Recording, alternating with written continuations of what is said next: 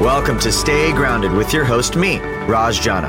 I'm the founder of Java Press Coffee Company, and my life changed after my mentor died with 3 months left until retirement. That experience inspired me to start a personal journey to discover how we can all live a purpose-driven and meaningful life starting today. I interview everyone from best-selling authors and business moguls to extreme athletes and monks to discuss happiness, success, and fulfillment to uncover powerful takeaways that empower you to stay grounded and make passionate living a reality. To access post-podcast discussions, insights, and further resources, visit rajjana.com/stay grounded. So thanks for joining me today. Now, let's get to grinding. Welcome, everyone, to another episode of the Stay Grounded podcast. My name is Raj Jana, and I'm your host. And today, I am sitting with an incredible human being and my personal trainer, actually, Edward Bryan. Edward, how you doing today, buddy? I'm good, man. How are you?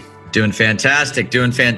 So I want to give a quick bio on Edward and some of the things he's done over his life and why I think he's such an amazing person to have on the show and all the things we can learn from him. So Edward's 28, and at the age of 17, he was 380 pounds and diagnosed with hypertension and a heart condition called atrial fibrillation.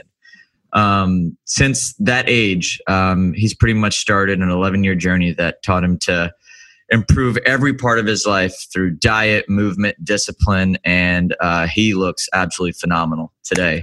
And he's helping other people do the same. So I just love being around Edward. He's a super positive energy and vibe, and I think that he has a lot to share. So Edward, without further ado, I'd love for you to introduce yourself to our audience and just get you going, man. All right, man. Yeah, my name's Edward. I'm a personal trainer at a gym called C4 Athlete in Houston, Texas.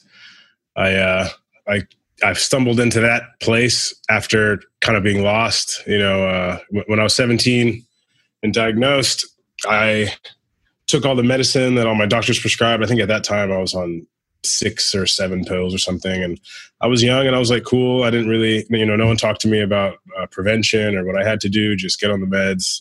Of course, lose some weight, but I just kind of got on the meds. It made me feel better. And I just kept about my business.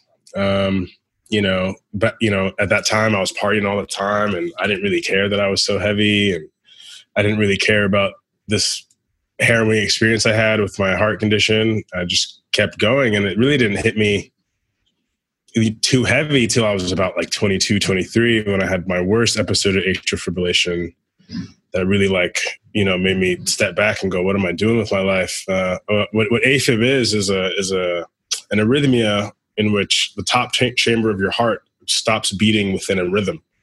So I like to explain it. It's like my heart feels like a washing machine when it's happening. It's like, wow, there's just a bunch of erratic craziness going on in my chest. And another side effect is it causes a response called RVR, which stands for rapid ventricular response, where the bottom chamber of your heart starts freaking out if it tries to keep up. And what's dangerous about that is the blood flow to your organs starts to slow down and you get lightheaded and all kinds of stuff. And so for whatever happened that day, it was really bad. I went to the ER. Usually when I'd gone to the ER when I was 17, but I was kind of in and out. They were like, yeah, this happens. It's weird because you're so young, but you know, here's some meds. You're fine now and go about your business. But that time when I was 23, I went in and they were like, yeah, we can't convert you. We can't get you back to a normal sinus rhythm. I think I was there for 19 hours. It was uncomfortable. And when they can't convert you through chemical means, they shock you. Like, the you see in like the movies. Wow, yeah. And so I was freaking out, you know, they were getting ready to convert me like that. And I don't know what happened. Like right when they were about to wheel me out of the room, I popped back into a normal sinus rhythm and they were like, you know, a lot of things have to change for you. And one of the thing that stuck in my head was they were like, you're going to have a heart procedure, you know, heart surgery. And I was like, is there any other way I can do that? Because, you know, 22 years old, getting heart surgery isn't the, you know, it was scary. Yeah, absolutely. And the cardiologist they had assigned me was like, well, if it were him at that time, at that age, with those symptoms, he would elect for the surgery. And so I was like, okay, can I have more information about it? And he was like, yeah. And then he prescribed me to two medications. One's called Xarelto, which is a blood thinner, and another one called Multac, which is an antiarrhythmic. And so when he gave me those two things, I read through the pamphlets, and they both had like textbook pamphlets. And I was like, man, both of the side effects on these are horrifying. And Xarelto is a blood thinner that was fairly new at the time, and it didn't have an antidote. So the danger there is, say I get in a car wreck and I have a bad cut. I'm just going to bleed and bleed and bleed. And there's nothing that can be done immediately to stop the bleeding. And the only option is to have a blood transfusion. So you'd have to have response there immediately, get lifeline out of there. And I was like, I don't want to. Yeah, that sounds ridiculous. So I was like, I need to figure all this out. And so what I did was I got home. I was like, all right, I need to lose the weight, because the weight wasn't helping my heart. I had high blood pressure.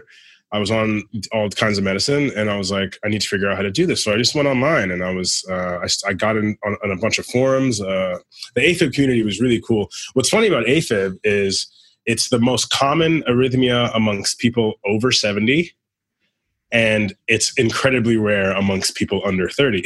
So wow, I'm in like this weird anomaly situation. Of course, and yeah. When I was talking to people, they were like, well, it's weird that you're so young, but, this is what I do. This is how, and they all had kind of the same story. Yeah, they told me about the procedure, Multac, all these different medicine.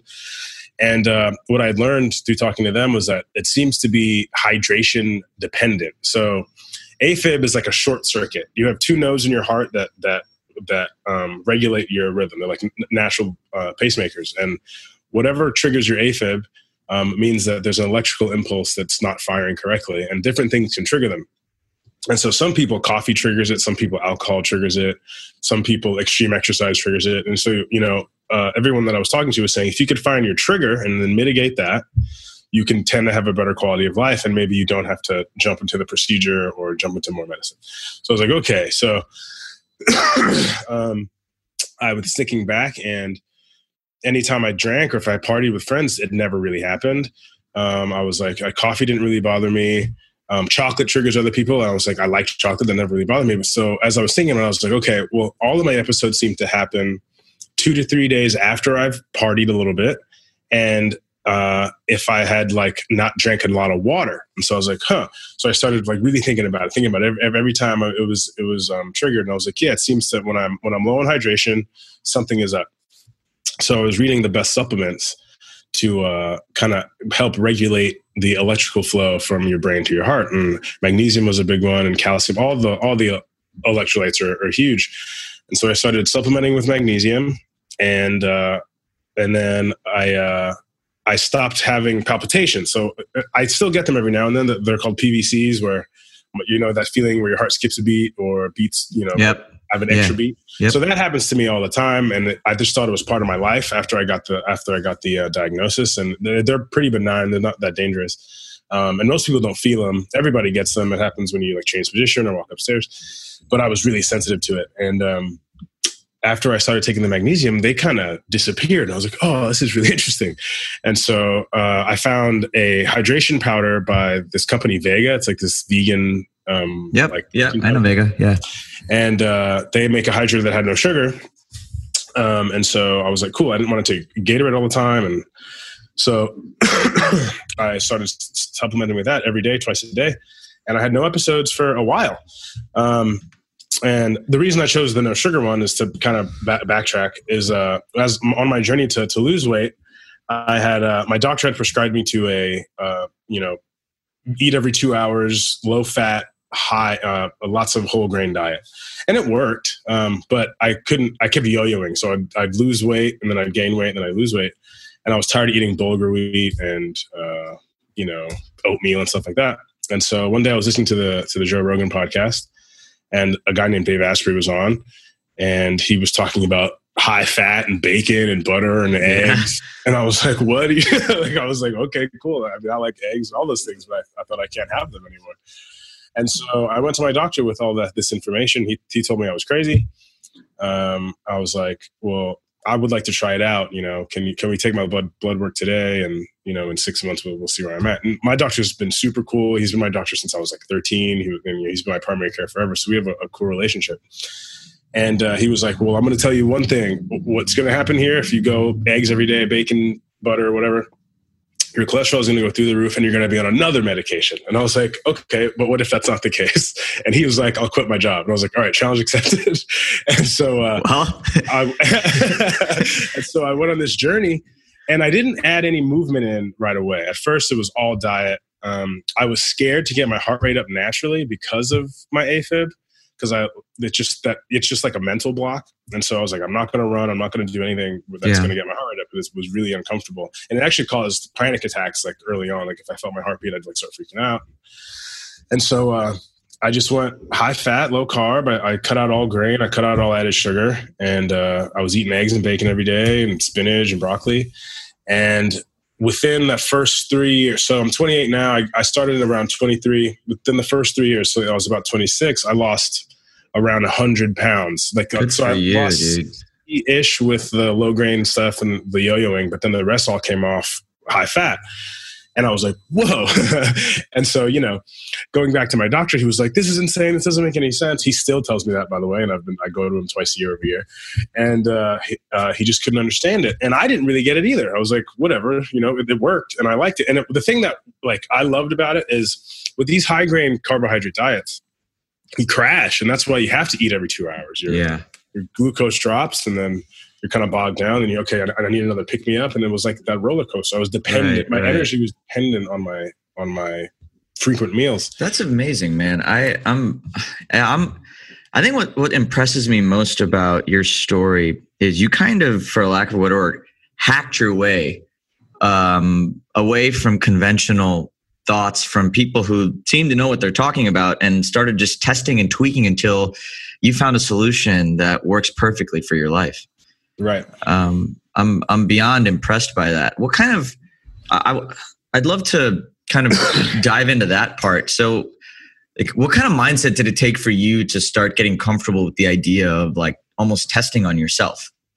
Well, I guess like the way I was raised, the way my mom raised me was she never gave me like a concrete, like if someone tells you to do this, then that's what has to happen. She was always like, if you feel that there's another way or if you could figure out another way, then go for that way. So with that mindset, I had issues in school. Like I had issues in high school with like they said I had authority issues and I would ask, I would ask teachers questions and, you know, I wasn't just sit there and be like, okay, yeah. Well, you know, I was always curious about things. And, from that, I was like, when I was at my worst, when I was at complete rock bottom after that big crazy episode I had, I was like, well, I did all this to myself. It's the AFib doesn't happen on its own. It's all dependent on how, you know, your choices. And, you know, I was almost 400 pounds. I had everything that had happened to me was my fault. And I think that's like most of the battle. People want to, you know, look and blame their metabolism or blame, you know, well, my parents fed me too. It's my fault. Right. You know? And so I was like, if I got that far back on my own, I can hopefully claw my way forward on my own. And so when I was told things that I didn't like hearing, like I had to have surgery, I was like, let me try to find people that are in similar situations. And when I heard that they were like, you don't need it, I didn't do it that way. And the more I heard that, I was like, okay, cool. Well, then I'm going to try my own thing. And if it didn't work, I would have went to the conventional methods of, I would have got the surgery done. Maybe it would have worked. Maybe it wouldn't have. Who knows? But the unconventional approach worked for me. And so from having success there, it made me go, okay, well, I can approach all kinds of things that way. And so that's kind of how I live my life still. You know, it's I'm questioning everything. I'm always, you know, researching, looking at different avenues for different with clients and training. I'm always doing different things and trying new stuff. I'm always trying to figure it out outside of the norm, if you will, you know? Yeah, absolutely. And I think that's amazing. And you said something that really stuck out to me, you know, in order for you to really embrace this next phase was for you to take ownership that this was your fault. Right. And I think that's so powerful because a lot of people, I mean, me included, it's so easy to blame. Mm-hmm. You know, it's hard to take ownership. So tell me about that sort of change. Once you took ownership, how did your mindset change? How did you start approaching your routines, discipline? I mean, what, like, just dynamically in your life, how did things change? Well, I guess for me, I think complacency is the devil. Right. And so, I was comfortable in being medicated, having my diseases, and not really being proactive and trying to change anything. I was like, I have medicine, everything's cool. And then everything wasn't cool, you know? So my truth was incorrect, I guess, you know, I was comfortable. And then because of my comfortability, I dug myself into a deeper hole and had one of the worst experiences of my life. And so, from that, I was like, I can't ever get complacent again with anything, really, you know? I mean, I took a different approach to my job, you know, how I became a personal trainer was outside of normal means. Everything I've done has kind of been different. You know, I dropped out of high school at 17, got my GED. And then I, was like, all right, what am I doing now? And you know, what's funny about the I'm dropping out bit is like part of that was predicated because of this disease. You know, I was a junior when it happened. And I was out of school and I was bummed out and I was like, what am I going to do with my life? And at the time I was really into playing guitar and whatever, but I had no idea what to do. And like my sickness was kind of, the bed rest it allowed, which allowed me to kind of think on what I wanted. And at first, you know, I would say the first three, 4 years, I had no idea. And then when it got really bad, I was like, well, once I started fixing myself, I was like, I can fix others as well. And at first I wanted to just kind of do like a lifestyle blog website, you know, write about food and stuff. Yeah. I wasn't planning to be a trainer. And then, I started exercising and, what was funny is like, my aunt had got me a personal trainer. And, you know, we walked for 30 minutes on the treadmill and blah, but I was bored, man. I was bored with like that routine of that conventional exercise routine of, you know, you just, when you're really big, you have to start slow. And I was like, okay, what's a different way to do it? And so I found this sprint protocol that I liked and it sucked. Like it was hard on me, but it was, instead of walking for 30 minutes, I was doing things as hard as I could for, you know, 2 minutes. And that I identified with that more. And then I found kettlebells. That's an unconventional tool. And I always wanted to figure out how to kind of take control of myself and my own way to get where I need to be because it worked so well for me when it came to my heart disease. And, that's all it was. It was just, it worked at one time and then it worked again with my job as a personal trainer. And now it's working again with, you know, I'm starting a lifestyle website finally, you know, like, I'm going to have that done in January and it's an exciting time, you know? Yeah, absolutely. I guess that's just this idea that, like I said, you know, once you hit rock bottom, you kind of have to move forward. I've always wished that, you know, I could kind of train myself to feel like I've hit rock bottom so that I can feel like I've got a chip on my shoulder or like I have to move forward. Right. And it's always been tough for me to get into that zone. So, you know, do you have any tips for anybody who feels comfortable where they are in their lives. Right. But, you know, can take action to move forward before something like this happens or. Of course. Yeah. So what I tell people, especially in my line of work, you know, I deal with, you know, people coming in that want to lose weight or they want to, you know, improve their fitness. And one thing for me is like, you have to look at if you're complacent in your lifestyle and everything is cool, but there's something else you want to reach for. So say like me first. So I'll use myself as an example. When I was overweight and I was afraid to exercise, I was comfortable not exercising. And so, I lost the weight through diet alone and that was nice, but I would look at myself and I'd be like, man, I'm kind of in the opposite scenario as I was before. I was real puffy and now I'm kind of scrawny and loose and weird looking. And so, people that are comfortable in their normal routines, you just got to look for, how can I make myself better because that opportunity is always there. Even if everything is firing on all cylinders, and there's always something that's falling behind that you can improve on. That's one thing that I think thinking of performance first above anything else is the best way to keep yourself in check in terms of never getting comfortable. Because if you're always thinking about how you can better yourself, then you always have to no one's perfect. No one can ever be perfect. You have to keep going, keep finding that thing that inspires you and keep reaching for it. And I think that's the best way to go about everything, really. And it's all about what you want to put effort in. It could be something as simple as, if you're a couponer, you like couponing at the grocery store. We'll hustle at that, man. Be the best couponer you can be. If you play video games and that's what you love doing, hustle at that. If you are good at researching things and, talking to people, research harder than anybody else. That's you just got to keep grinding and find that thing that keeps you challenged and always go for it. Because if you're stuck, then when you're stuck. Everyone knows when they're stuck, and no one likes it. You can pretend that you like it, but if you're stuck in a comfortable zone and you're like, man, I wish I had more to offer. Well, figure it out and push. Yeah, absolutely. I love that. I love that a lot. I mean, that's a mindset that, like I said, it's not something that everybody's got. They're not born with it. What I love about working out and staying healthy and kind of, getting after it each day is this idea that every day can be day one.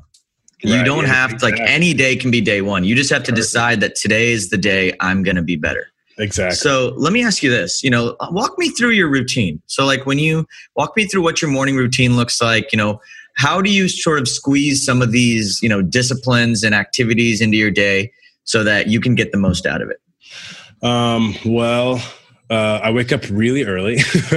Okay. I wake up at 4:15-ish, 4:30 a.m. Yeah. My first client's usually at either 5 a.m. or 5:30. So just through that alone, it's kind of taught me appreciation. It's early as hell. And then you never get used to it. It's just kind of, I'm up at 4. Here we go. And so that kind of kicks your butt every day. It's a humbling experience every day. Mm-hmm. And that's one thing I'm big on, humbling experiences. That's how I approach my workouts as well. I'm always trying to break myself. That's what I tell my clients every day. When it's time for me, when it's my turn after the clients go home, I'm trying to break myself every single day and humble me and question what the hell I just did to myself. And yeah.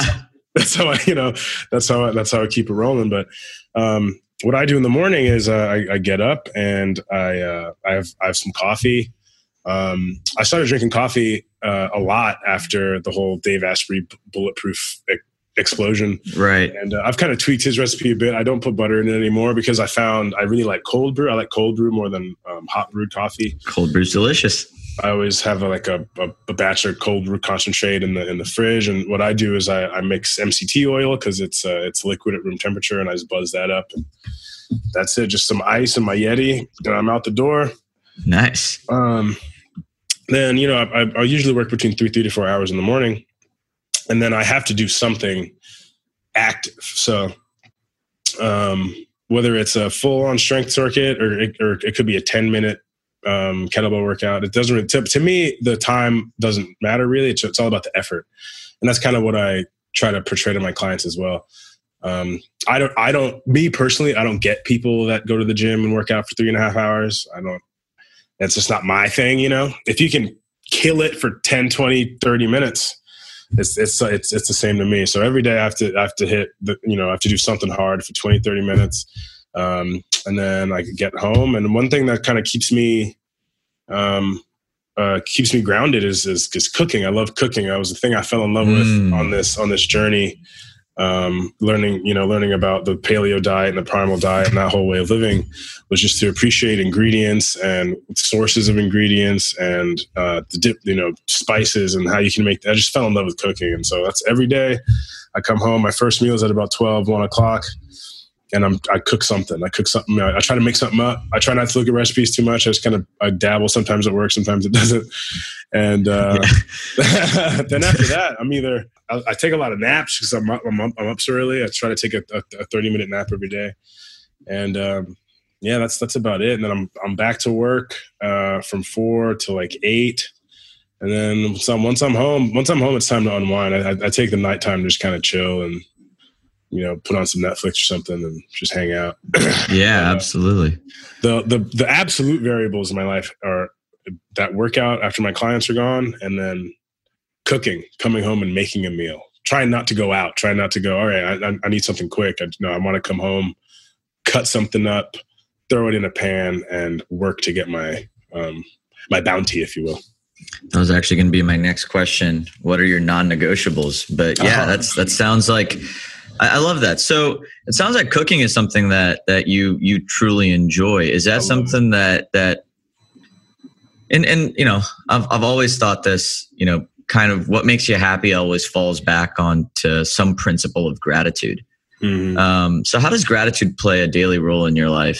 and how do you make time to cultivate it? I mean, just by cooking, I feel like there's probably something that comes out. Oh, totally. About the process. Of course. Yeah. I mean, from that perspective, I'm grateful for everything, just because, you know, not everyone's going to start at such a low place. You know, I started dirt, you know? Yeah. And so, I'm grateful that I got out of it.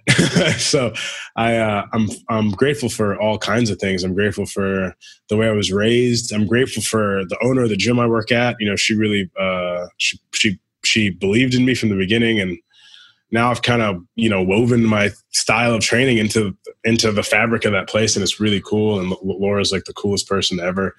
When on the journey to, you know, learning this paleo style of eating, I learned to just be grateful for like food as medicine, basically, you know. I got off of most of my meds. I'm still on a beta blocker, which they tell me I'm probably going to have to be on for the rest of my life, maybe. And what's weird about that is it like shunts your adrenaline response. So I don't get like startled anymore. It's because I've been on it for so long. It's kind of a weird side effect. And so I can like my fiance kind of gets mad at me when we're arguing, because I can be like, I don't get riled up. Like, it's just kind of, she's like, why aren't you upset? It's just kind of a funny thing. But I managed to get off all those meds because I was like learning about, you know, with the benefit of high fat and supplementing with those electrolytes, what it did for me, and I'm grateful for all that knowledge that I cultivated. And so how I practiced it every day, just kind of sitting in it. You know, my whole life has kind of come out of this unconventional approach. You know, I didn't do anything like I was supposed to do, if you will. You know, in high school I was told I was going to be some, you know, I'm going to be some failing kid, or I wasn't going to be successful. And I'm, you know, I'm doing what I want to do now. And I'm not, you know, a lot of my classmates don't have that luxury, you know, they're grinding on the corporate dime. And so I never wanted to do that. So, and I'm just grateful for the steps that I've taken, the opportunities that presented themselves. And that's how I practice gratitude. I just sit in it every day. And I think about it constantly. I think that's beautiful. And, you know, just by hearing you talk about the way gratitude plays a role in your life, I think that, like, you've gone through a lot of crappy stuff. Yeah. Like, you've had a lot of crap happen in your life. Right. And the fact that you're so grateful on the other side of it, I think personally that's probably a testament to how much accountability you hold for yourself, which I think is one of the most amazing things about you. You take complete ownership for where you are, who you are. And I can just feel the gratitude flowing through your voice for all the things you're grateful for instead of all the things you're not grateful for. Right. And I think, you know, I'm a big fan of just the concept of manifestation. And, you know, the more you focus on something you really want, the more it comes into your life. Yeah. And I think you're a living example of that, man. And I'm amazed at just how you've lived your life and built such an amazing, I don't even know how else to say it. You've just got a cool life. Like where you are now. Yeah. It's turned out pretty cool. Yeah. You know, it all kind of fell on my lap. You know, it was funny.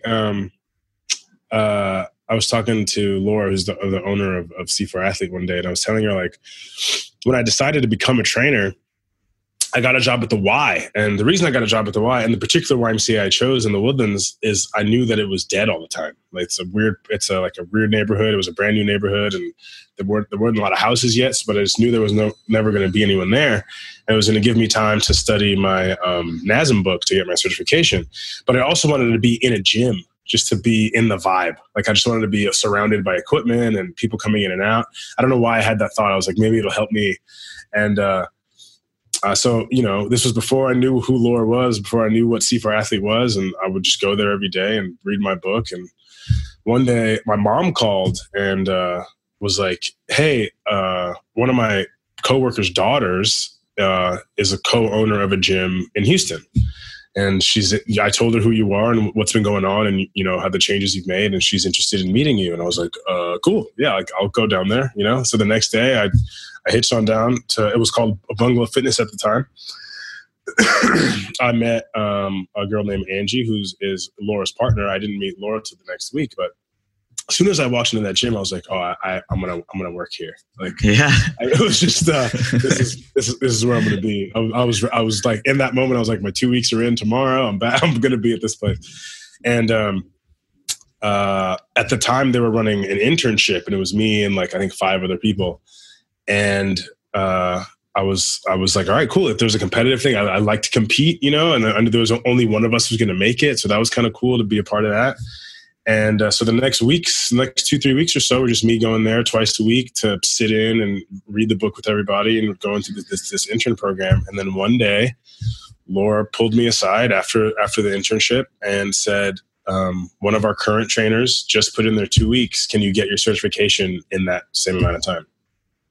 Wow. And so when I got the job at the Y, I was like, I'm going to take all 6 months I have this book for, to take my time through the certification. And so at this time it was just under 2 months. And I was like, yeah, I work better under pressure. Let's get it done. I'll get it done in 2 weeks. And that next week I tested, I passed my first time, and I had a full roster of clients right away. And that's how I did it. I mean, all that just fell into my lap. It's just the craziest thing, you know, like I had this goal of I want to work at a gym. And so I got to the Y and whatever, and then it just kind of manifested itself. It's like, that's the weirdest thing that's happened so far. I love that story. That is the coolest thing ever. Like, and man, especially that, you know, 6 months to 1 week. Yeah. Exactly. You know, this is definitely something I've experienced. You know, when I set deadlines for myself, or challenging deadlines that scare me. Yeah. It's almost like your body and whatever ounce of focus you have just kicks into hyperdrive, right, and you're able to crank out a lot more, which is, you know, just amazing. So, man, yeah, I love your story, and you know, I love that, and I think you serve as such an amazing example for a lot of different people, no matter what walk of life they're in. And just the fact that, one, if you want to make a change in your life, you can make a change. You just That's need right. to decide to do it. That's and right. two, if you want something, immerse yourself in it, and it'll come to you. And you're a living, walking example of that, Edward. And I love it, man. I'm inspired by you and awesome. your story. And it's amazing. So let me ask you this. You know, what are some of the resources that you found most helpful when you were, you know, getting yourself healthy, getting yourself back on track? Were there books, mentors, like just other influences? You know, who was your biggest inspiration to keep moving? So at the time when I was, you know, scrambling, trying to figure out how to not be so medicated, my aunt is a life coach, and she had asked me if I had ever thought about a life coach, and I was like, no. And she was like, you know, she couldn't coach me because we're family, but she had a friend that she was willing enough to pay for me to have a coach for 3 months. And I was like, cool, yeah, I'd love to talk to this person. And I remember the first phone call, and her name was Ashley Folsom.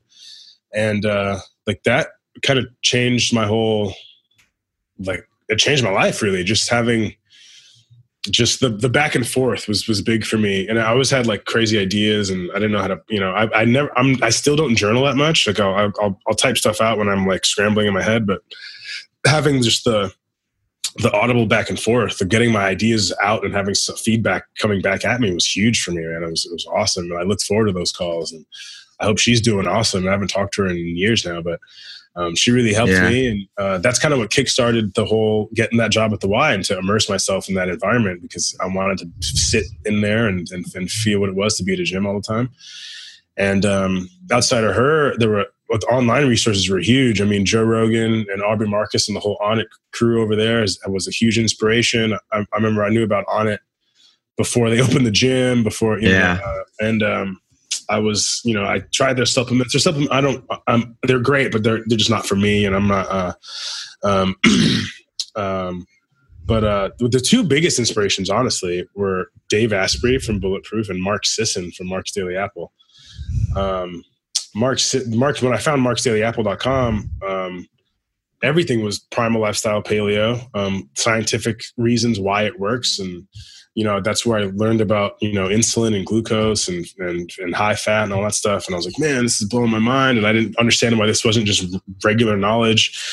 And then, I kept up with those two, throughout the years, and Onnit's still a huge inspiration. I'm actually certified. I have 2 certifications through them now, so I've been in their facility. I've met all the guys in the fitness department. They're all super cool, and that's been it. And then the most recent, I guess, addition to my life was Mark Sisson had, he started his own Primal Health Coach certification program. And I bought it and I went through it, and it took like 3 months. And now I'm a primal health coach under Mark Sisson's program, which was so cool to me because he was such a huge role in my life, learning about all this stuff. So yeah, those are the resources I use the most.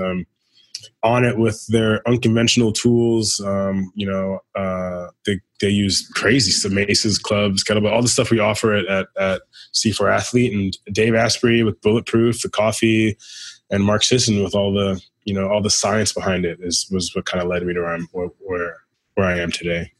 Love it, dude. Love it. It's and like I said, I can't say enough good things about you.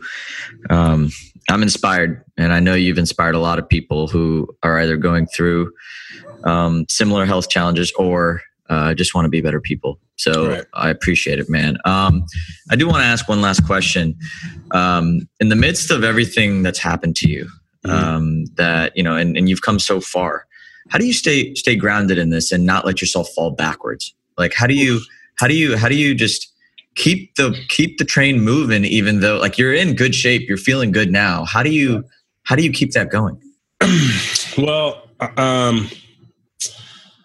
man, like there have been times where I've backslid a bit, fallen into old habits and gone, man, why am I eating that? Right. Or why am I doing that? And I think when I first started this journey, I was like, I'm never going to have a cheat day. I'm going to be hyper-focused all the time and nothing's ever going to happen. I didn't drink any alcohol for 2 years. I didn't have, man, I would go to restaurants and I would be like, what kind of fat did you make this in? And if they didn't use butter, I would ask if they had butter. And if they didn't have it, I was leaving. Like, that's how I was intense about it. Yeah.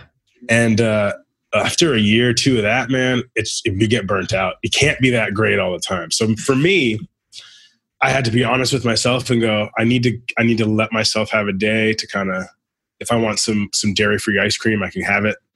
If I want, what's funny is like my clients ask me what a cheat day is for me. And honestly, for me, it's like having an extra serving of sweet potato chips or something. It's not as exciting as other people's cheat days. But for me, it's big, and so, yeah, I'm not. I haven't been perfect, to be honest. I've had a couple of short slides where I've gained some extra weight, and the thing about weight gain and genetics is my family that especially my dad's side, they're all larger people, and so it's like I have that genetic predisposition to gain weight easier than others. It's everyone has their genetic thing. Some people can eat all the food in the world and they're the skinniest thing their whole life. That's just the roll of the dice. And so I have to be extra disciplined, and I'm fine with that. And so I found a happy medium between extreme discipline and extreme obsessiveness about everything I put into my mouth, and kind of giving myself a break, because it will wear you down. So I always say perfection is impossible. So don't even try. Like, just find your happy medium and where you feel best, and try to stick within that. Don't beat yourself up if you have an off day. Everyone has off days. That's just part of the experience. Now that doesn't mean that you go, okay, I had an off day on Friday, so I won't care about Saturday or Sunday. No. Own that day, own that Friday, and get back on track Saturday. That's just how you go about it. And yeah, that's how I approach trying to move forward. Now, there are certain things that I'll never go back to doing. I haven't touched gluten in 5 years. That's just the thing. I don't have celiac disease, but I refuse to eat gluten. There were things that would happen to me my whole life that I just attributed to me being me. And one of them was I used to swell up. So I got into jiu-jitsu years ago, and I noticed when people would grab my wrist real hard, like I would get like their finger print like welts on my wrists. And I used to get real bad heat rashes if I was in the sun for too long, and it was crazy. And I was like, yeah, that's my life. Like 3 months into no gluten, all of that stopped. And so I was like, I'm never eating gluten again. That's like, yeah, I can imagine. Yeah. And the constant.